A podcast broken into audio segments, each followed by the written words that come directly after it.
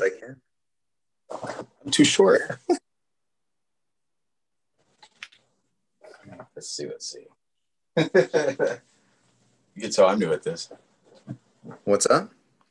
You can tell that I'm new at this. I have to figure out my seat height.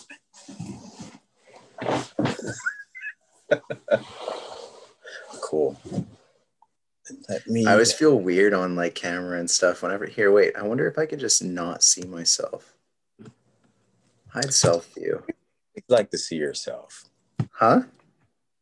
Or you can um, tap yourself and it'll flip it around.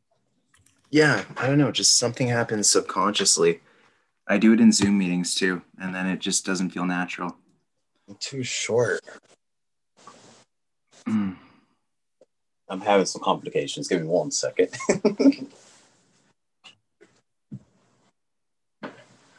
Because if I'm going to broadcast this, I really want to look somewhat professional. Well, I don't know. We can just talk about it right now and we can plan it for to do it like professionally tomorrow or something like that if you want. That's okay. We can. I think there's no, nothing like being. This is perfect. Yeah. There we go. I like it being authentic would probably be the best. So I'm just gonna hit screen record now. We'll just flow with it, and then uh, if you want to eyeball it from for 30 minutes from now, um, the cue would be like, that was some great topics, Aaron. That was, uh, you know, you know how you just wrap up things. So, anyway. Yeah, I guess. Yeah, I do know what you mean. Three, two, one. Right. So, I'm with the great Adam Johnson. How are you? I'm doing all right. How are you? Well, well, well. Um, so you and I have been in talks about uh, the journey, and it's great to have you on board in the conversation, the dialogue, um, because a lot of people don't they don't really experience the things that we experience in terms of the struggle, in terms of the turmoil, the the, the suffering, and the rewards through understanding your afflictions and whatnot. So maybe you can elaborate on what started your journey and maybe the things that were obstacles that really turn into blessings. Hmm. Um, I guess what's it called? Okay, this yeah it's so good. no i'm just thinking like because i'm gonna end up doing this a few times you've seen my yeah. video when i did the whole anxiety thing and then it kind of um you, you know what i mean like the beginning where it just sort of trips over itself a little bit but i'm yeah. thinking like it's you're right i have to get used to sort of the professional format a little bit it's interesting because um, i'm so used to coming at it from such a off the dome just sort of like yeah yeah yeah. Or even like, let's say if this were like me talking to you, just a regular talk, when there's no record button. Um, we all know that there's this is a shitty experience.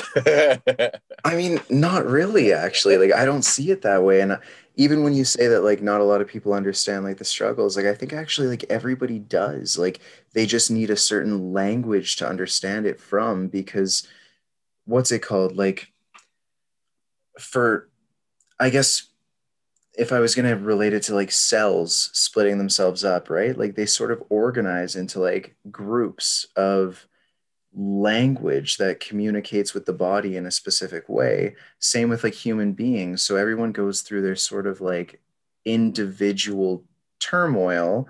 And for me and you our turmoil was extremely similar which is why we're sitting here together having a conversation.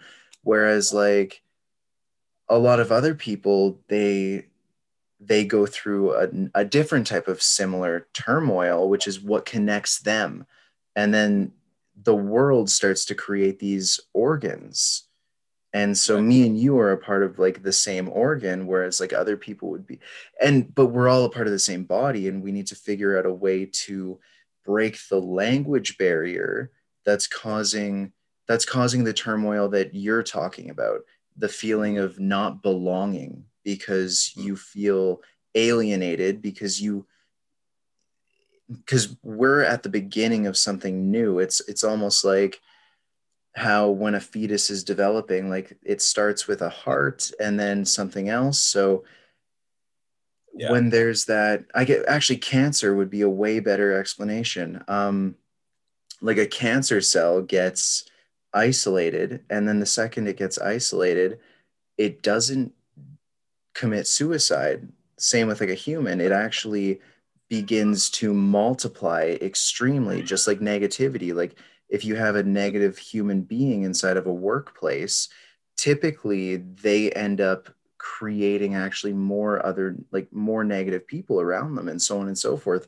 It becomes this growing body but it's Yeah. just an idea. Like it's a an emotion a consciousness um makes a lot of sense because uh, a lot of times, let's say on Facebook, uh, I'll, I'll I'll write a post, and then some it'll it'll be like uh, in the frequency of compliments of the post. Hey, I never thought of this, and wow, this is a great observation. Then there's that one person, and that one person goes, "Well, I don't see it that way," and then someone else will catch on to that frequency and then they'll they'll they'll say the same thing. I agree. I, I don't I don't see what you see, and then it seems like people uh, tend to become like the, the the sheep syndrome, where they see one, two, three, four, five people uh, responding the same way, and so they want to be a part of that. It's sort of like abandonment is common denominator in a, of a lot of situations. If someone's abandoned, their their uh, feelings of inclusion attaches to mass groups or mass uh, um, decisions or something that's ideological in terms of um, belonging idea to yes, a sense of belonging. yeah yeah that makes sense Um, that social media creates this the cell, if you if you may. Uh, I'm trying to like word this in in a common sense way, but but It's- it, yeah that's it's the whole thing right is loose in the body, a lot of the uh, T cells in the body attaches to the free radical. Therefore, the T cells are de- de- depleting. Where uh, if you were to be on your own and say, hey, "Look, I, I'm greater than that free radical," then the cells can actually multiply and dominate that viral load. If that makes any sense. So I yeah it understand does about virus. So I tend to not be that person who's the uh, the free radical versus being the the the strong white T cell.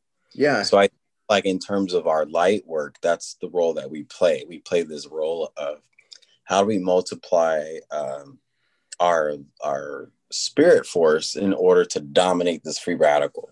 yes I think that was the Um, well I've ever Yeah, that's ex- I, I totally agree. Like you're reminding me of Alan Watts and how he explains like but it's interesting because everyone believes that they're the hero in their own story, right? So even in in like fictional movies whatever, the villain has some sort of justification on why he is the way that he is, which makes him his own hero, right? right. and so you need but in, every in every good story you need a hero and you need a villain in a certain sense right? And that's the yin and that's the yang and that's what makes everything a dance. And mm-hmm. it's it's all nobody's actually the hero or the villain and everybody is both but Right. and that's the whole light and dark inside of you but then it's all based on perspective in terms of who you think externally would be your enemy um, Right. and then that's just the story that you tell yourself because they're not actually an enemy and that's what we're all kind of starting to catch on to Yeah. because we have enough context like with the internet there's just so much information and you figure especially with memes it breaks it down into really simplistic relatable ideas that no matter what walk of life you come from you can sort of relate to it. And so it allows it, like now it's breaking down those borders right? It's allowing everybody to sort of get along. Well almost. Not quite Oh. obviously but all, like yeah, yeah. I uh I always tell a lot of folks um there's this idea in their head that there's this little man in the middle of the earth. His name is Satan, and he just wants to pick on you all day.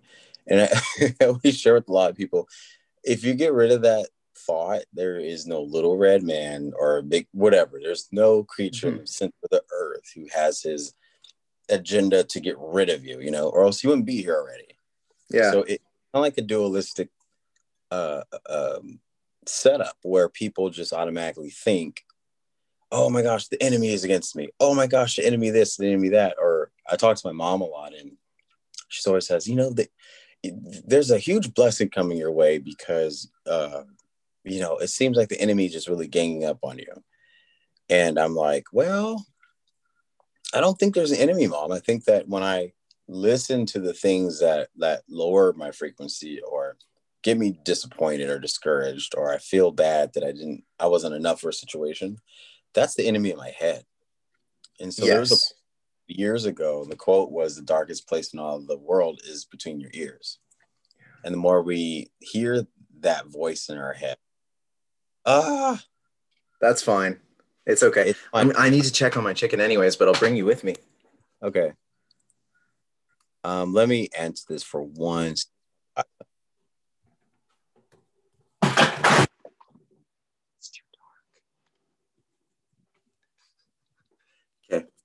I'm not going to bring you with me.